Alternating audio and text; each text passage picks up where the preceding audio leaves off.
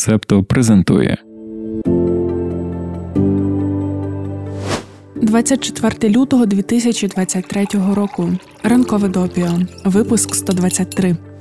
Знову 24 лютого. Якось навіть не знаємо, з чого почати цей випуск. З одного боку багато хочеться сказати, але думаємо, що сьогодні інформаційний простір і так буде перевантажений спогадами і роздумами про рік війни. Тому давай розпочнемо із того, що скажемо тобі доброго ранку. Ми знаємо, що він може бути не дуже добрим, але вкрай тривожним і дуже ракетним. Але ми також і знаємо, що за такими ранками, нехай і не відразу, можуть приходити дійсно гарні, сонячні та спокійні. Ми, звісно, не можемо не подякувати Збройним силам України. Дякуємо за вашу службу, за те, що рік тому зробили все, аби не було втрачено держави за три дні. Дякуємо, що сьогодні щодня знищуєте ворога. Дякуємо і пам'ятаємо тих, хто віддали своє життя за життя інших. Якось на днях бачили, як у сторіс психотерапевт Ілля Полудьоний писав, що після 24 лютого стане легше, бо коло замкнеться. Ми вже знаємо, що весна під час війни приходить, і літо теж. Що 24 серпня все ще День Незалежності, хоч і без таких пишних святкувань, як раніше. Що восени треба купувати термобілизну, закупити якісні дощовики і грілки для захисників та захисниць, що можна прожити без світла і витерпіти без опалення вдома що 31 грудня закінчується старий рік і почнеться новий, а 24 лютого річниця повномасштабного вторгнення Росії в Україну. Ми сподіваємося, що пан Полудьонний має рацію, і 24 лютого дійсно принесе нам полегшення. А ще сподіваємося, що на цьогорічний день незалежності ми не будемо чути тривог.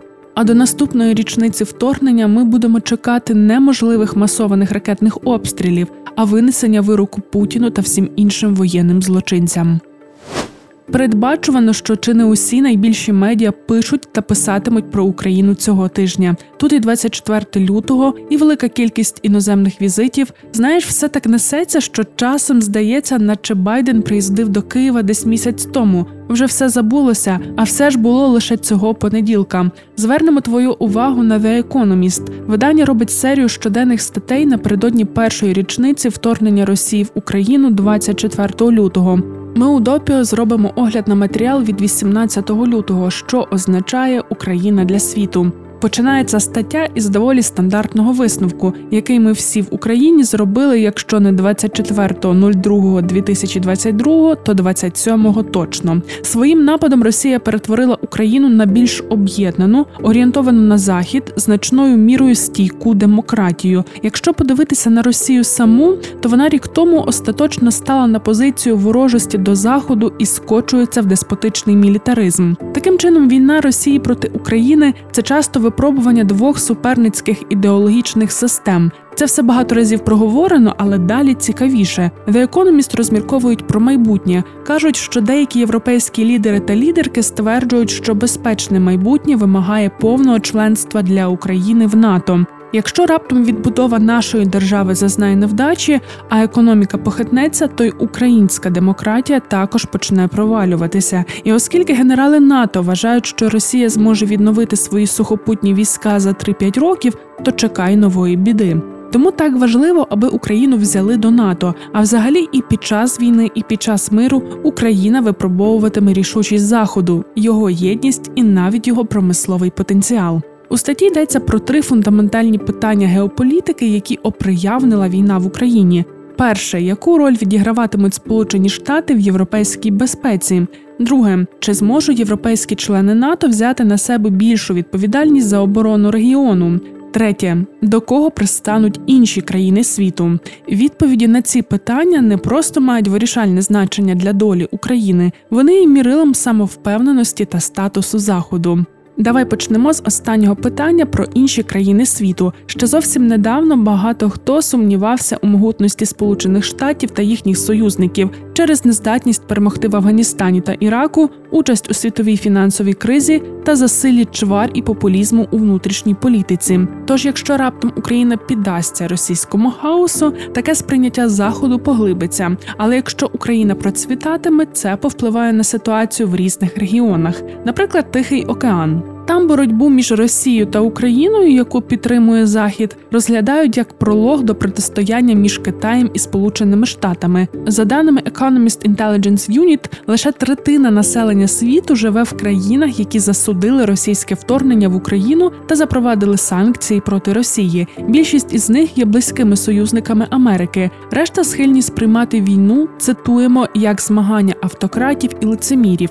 Пам'ятаєш, як ми неодноразово у допіо згадували про те, наскільки проросійськи налаштовані країни Африки та Південної Америки. Ну от про них і пишуть The Economist. Також звертають увагу на ядерний шантаж. Цей фактор з одного боку не перешкодив постачанню зброї Україні заходом, з іншого боку, ймовірно, брязкання дуже товстою ракетою сповільнило темпи поставок. Це глобальна проблема, бо як тільки виявиться, що Путін отримав якусь перевагу від своїх погроз, це стане стимулом для інших агресорів придбати ядерну бомбу та погрожувати її використанням. З питанням лояльності інших країн світу, все давай про роль США у системі європейської безпеки. Сполучені Штати стратегічний партнер України. Тож зараз ця роль дуже і дуже важлива. Питання в тому, що обиратиме Америка, коли гаряча війна закінчиться, і Україна потребуватиме відбудови. The Economist наводять коментар Корі Шейк у минулому представниці American Enterprise Institute. Вона очікує, що американські чиновники будуть стверджувати, що оскільки вони надали більшу частину допомоги Україні під час бойових дій, то європейці повинні заплатити за реконструкцію та переозброєння України. У той же час, за словами пані Шейк, Пентагон взагалі може зробити висновок, що оскільки російські сухопутні сили значною мірою зменшилися, то штатам більше не потрібна велика постійна армія у Європі. Краще зосередитися на Китаї. Це один зі сценаріїв, втім він дуже небажаний. Якщо гарантії безпеки Америки не вважатимуть надійними в Європі, вони не будуть вважатися надійними і в Азії. Тому, можливо, США повернуться до стратегії часів Обами і Трампа з меншою зацікавленістю в Європі, але повністю на цей регіон ніхто не забиватиме. А що ж сама Європа? Ми підходимо до наступного питання: чи зможуть європейські країни прийняти виклик і більшою мірою включатися у забезпечення власної безпеки? Фабріс Потіє, колишній планувальник політики НАТО та директор Rasmussen Global, вважає, що війна змусила Європу мислити більш стратегічно. Наприклад, за минулий рік багато країн ЄС нарешті спромоглися зменшити залежність від російського газу, зменшивши Росії простір для різного роду маневрів. Для обороноздатності Європи є дуже важливим вступ Фінляндії і Швеції до НАТО. Фінляндія, наприклад, може зібрати 280 тисяч військових за декілька тижнів. Це більш ніж удвічі перевищує розмір постійної армії та резервів Сполученого Королівства. Географічно Фінляндія та Швеція також допоможуть убезпечити країни Балтії. Є думки, що центр тяжіння НАТО зміщується з Франції та Німеччини на схід і північ. Європейська оборона дедалі більше переосмислюється в Польщі та скандинавських країнах, а також в Україні. Сполучене Королівство після Брекзиту демонструє, що у сфері оборони та безпеки залишається серед європейських лідерів. До речі, знаєш цю відому фразу, що ЄС це економічний гігант, політичний карлик і військовий хробак. Можливо, ще знаєш, хто її автор. Пиши у коментарях. Так от The Economist цитують пана Потьє, який вважає, що війна в Україні додала Європі енергії. Тож тепер відбувається перетворення з політичного карлика на більш значущу силу у світових справах. Прогрес очевидний, але проблем вистачає, і ЄС все ще не може повністю перейняти собі ту роль, яку зараз виконують США у НАТО. Чому? Бо ЄС це об'єднання держав. Тут надто багато розбіжних поглядів на систему безпеки та майбутнє. Про це також пише і головний редактор Політіко Меттю Камінський. Його статтю ми ще детальніше розглянемо, але зараз про Європу. Пан Камінський пише про питання, яке вимагає чіткої відповіді, якого результату Захід хоче для України, та якщо на те пішло для Росії. Відомо, що потрібно Україні. Також всім все ясно щодо Росії та її брудних бажань. І ось в цій ситуації Захід іноді виглядає загубленим у тумані війни. Бракує бачення, як виглядає перемога. Журналіст пропонує придивитися уважніше. Тоді розбіжності між членами НАТО стануть чіткішими. Найбільше за Україну тиснуть північноамериканці, британці, поляки та країни Балтії. Континентальні держави Німеччина, Франція, Італія менш щедрі та більш обачливі. Все це від того, що немає спільного бачення перемоги, а відтак майбутнього. Повертаючись до статті на The Economist, її автори пишуть про занепокоєння, що Європа не об'єднається достатньо, щоб здійснити відновлення України. Ще одне занепокоєння полягає в тому, чи зможуть західні виробники зброї спорядити Україну для перемоги, не кажучи вже про те, щоб наростити її арсенал для мирного часу та поповнити запаси НАТО. Україна випускає 5-6 тисяч снарядів за день. Це приблизно дорівнює річним обсягам запасів невеликої країни НАТО, які були до повномасштабного вторгнення Росії в Україну. Ну і ще одне занепокоєння. Цитуємо: війна заганяє Росію в обійми Китаю. У радянські часи Китай сприймав Росію як загрозу. Тепер Сі може перекинути військові ресурси від кордонів з державою терористкою в інше місце. Китай також виграє від такого нікчемного союзника в ООН. Поки Росія головний хуліган, на Китай не сильно придивляються. Завершується стаття закликом давати зброю Україні. Цитуємо своєю мужністю та силою свого прикладу. Український народ заслужив на цей шанс. Не може бути кращого інвестування в безпеку заходу. Це все по матеріалу The Economist. Дякуємо, що ви з Септо. Підписуйтесь, лайкайте, залишайте зірочки та коментуйте. Як і обіцяли, перейдемо до статті головного редактора Політіко Меттю Камінські. Ми думаємо, вона тобі сподобається. Нам дуже автор зачіпає різні моменти. Також розмірковує про майбутнє системи безпеки у Європі. Деякі думки є суголосними статті The Economist. Ми розпочнемо огляд із тез, які логічно продовжують висновок про те, що український народ заслужив, щоб нам дали всю необхідну зброю. Пан Камінський запитує, у чому проблема Путіна з Україною. Всі ці розмови про безпосереднє зіткнення з НАТО та ЄС це все розмови. Прагнення України до європейської та північно-атлантичної інтеграції є лише проявом чогось набагато неприйнятнішого для авторитарної Росії. В основі проблеми українська демократія і справжня незалежність. Вільна Україна пише Камінський, це відсіч будь-яким висловлюванням Путіна, що України та українського народу не існує поза Росією. Вільна Україна для сучасної Росії та її лідера, який все грається в імперію, є загрозою. Виживання режиму є головним пріоритетом для будь-якого автократа. Перші вільні вибори в Україні відбулися в 1991 році. У 1994-му українці та українки відмовили Кравчуку, першому президенту незалежної України, у продовженні терміну перебування на посаді. 2004 рік помаранчева революція, 2014 рік революція гідності. Шість вільнообраних президентів за три десятиліття незалежності. Лише один чинний президент виграв другий термін. Це дуже відрізняється від того, що є в Росії та Білорусі. Якщо люди по сусідству будують динамічну демократію, яка регулярно змінює лідерів та лідерок, то такі як Путін починають боятися, що і їхня держава ще заразиться демократією. Незалежна Україна стримує амбіції Росії щодо контролю над регіоном. Камінський пише, що багато хто на заході вважав би за краще, щоб українці та українки піддалися на ідею руського міра. Там завжди були проблеми зі сприйняттям центральноєвропейських країн, тому і членство в ЄС та НАТО їм надавали повільно. Але українці та українки вирішили надавати заходу вибору. Автор зазначає, що свій європейський вибір Україна демонструє, стікаючи кров'ю заради цінностей, заради цінностей, за які вільним країнам не доводилося боротися поколіннями. Це власне про подвиг українського народу і те, чому ми заслуговуємо на шанс від заходу. Камінський має польське походження. Статтю писав після візиту Байдена до Варшави і розпочинає із порівняння України та Польщі. Згадує, що гімни двох держав починаються майже однаково. Ще не вмерла України, та є ще польська не згінела.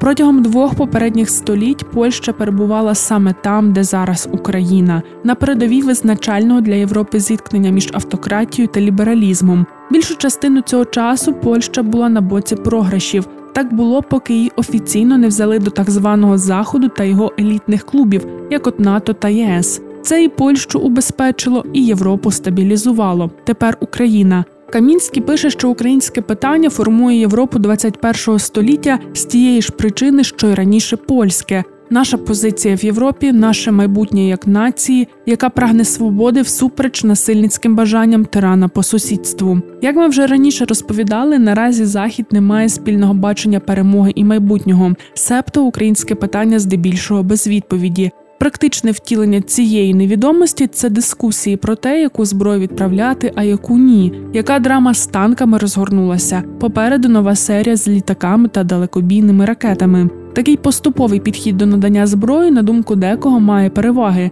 Він тримає альянс разом та відображає підхід Байдена, який перш за все не хоче втягнути Америку в пряме зіткнення з Росією. Є й інші погляди. Прихильники України вважають, що зброя надходить надто повільно, тож час на боці Росії. Сам Камінський вважає, що неоднозначність і бажання уникнути ризику з путінською Росією мають поганий досвід. Згадує блокування спроб України та Грузії вступити до НАТО у 2008-му, те, як Обама відмовився надавати Україні навіть оборонне озброєння, щоб не провокувати Путіна. А Європа почала вводити адекватні санкції лише коли на Україну полетіли ракети. Висновок журналіста такий. Доки не буде дано відповіді на українське питання із однозначним визначенням кінцевих цілей та подальшими рішучими діями, важко уявити міцний мир у Європі.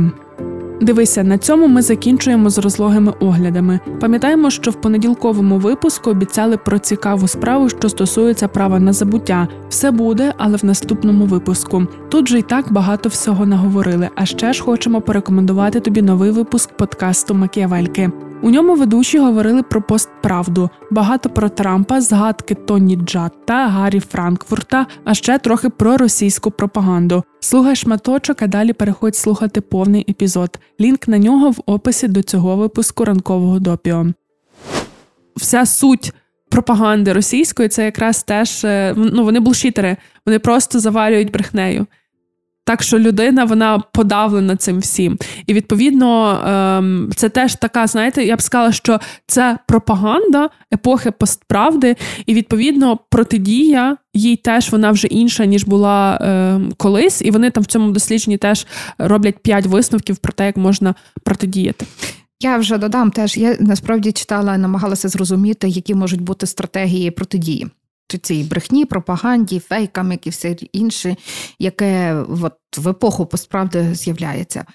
Вони насправді дві дві такі, ну. Ось грубша два напрямки. Один е, він каже, що от треба відмовлятися від соцмереж, бо не тільки інстаграм, всі соцмережі вони причинилися до того, що постправда стала можливою. Бо тут, власне, кожен нас джерело інформації, потоки інформаційні стали більшими, е, емоцій стало власне більше. Біль, е, ну і крім того, соціальні мережі вони як е, як бізнес-продукт, вони якби е, борються за нашу увагу, і вони привчили нас до швидкої відповіді, швидкої реакції. І, власне, ці швидкі реакції вони ще більше посилюють цей емоційний вплив і потребу, і потребу в цих нових фактах, які підтверджують нашу позицію, скажімо так. Але е, і от відповідно два таких кардинальні стратегії, які з цим пов'язані, вони десь такі: перша це те, що взагалі відмовлятися від соцмереж, це розвиток повільних медій. Ну, це, до речі, те, що допіо десь робить. Та? Е, Септо взагалі. Так, е, це відмова від е, це навіть вихід з них. Але ми розуміємо, що це вона є дуже примарна стратегія, тому що якщо якась кількість людей і вийде, і відмовиться від соцмереж, хай навіть ми тут з вами, та але блін, ну ні, ми не відмовимося. Ну, от власне, тому що от навіть якщо ми візьмемо я мала повільні, ну дивіться, навіть якщо ми візьмемо повільні медіа, а як вони будуть доносити свій продукт? Макіавельки послухаєш після допі, а зараз давай ще декілька коротких новин. Стіки до ранкової кави про події стисло. Розпочався суд над колишнім косовським бойовиком, якого звинувачують у воєнних злочинах. Колишній боєць армії визволення Косова, відповідальний за вбивство однієї людини та незаконне затримання та тортури щодо майже 20 осіб під час війни його країни за незалежність від Сербії. Підсудний П'єр Шалан наполягає на своїй невинуватості та не визнав себе винним за чотирма пунктами звинувачення у воєнних злочинах. Пізніше цього року суд також має розпочати процес над екс-президентом Косова Хашимом Тачім за звинуваченнями, які включають вбивство та його ймовірну роль як лідера партизанів у звірствах під час війни 1998-1999 років. Десятки тисяч людей у Північній Кореї, Південній Кореї, Японії та Китаї можуть зазнати впливу радіоактивних матеріалів, які розповсюджуються ґрунтовими водами з підземного полігону для ядерних випробувань. За даними урядів США та Південної Кореї, Північна Корея таємно провела шість випробувань ядерної зброї на полігоні Пунг'єрі в гірській провінції Північний Хамгьон. Це відбулося у період між 2006 і 2017 роками. У дослідженні Transitional Justice Working Group говориться, що радіоактивні матеріали могли поширитися у восьми містах і округах Північної Кореї, де проживає понад 1 мільйон людей, і де підземні води використовуються в повсякденному житті, включаючи пиття. На цьому все. Тримайся, бережися і почуємося. Ви прослухали подкаст Ранкове допіо. Шукайте септо в соцмережах, діліться враженнями та розповідайте іншим. Thank you.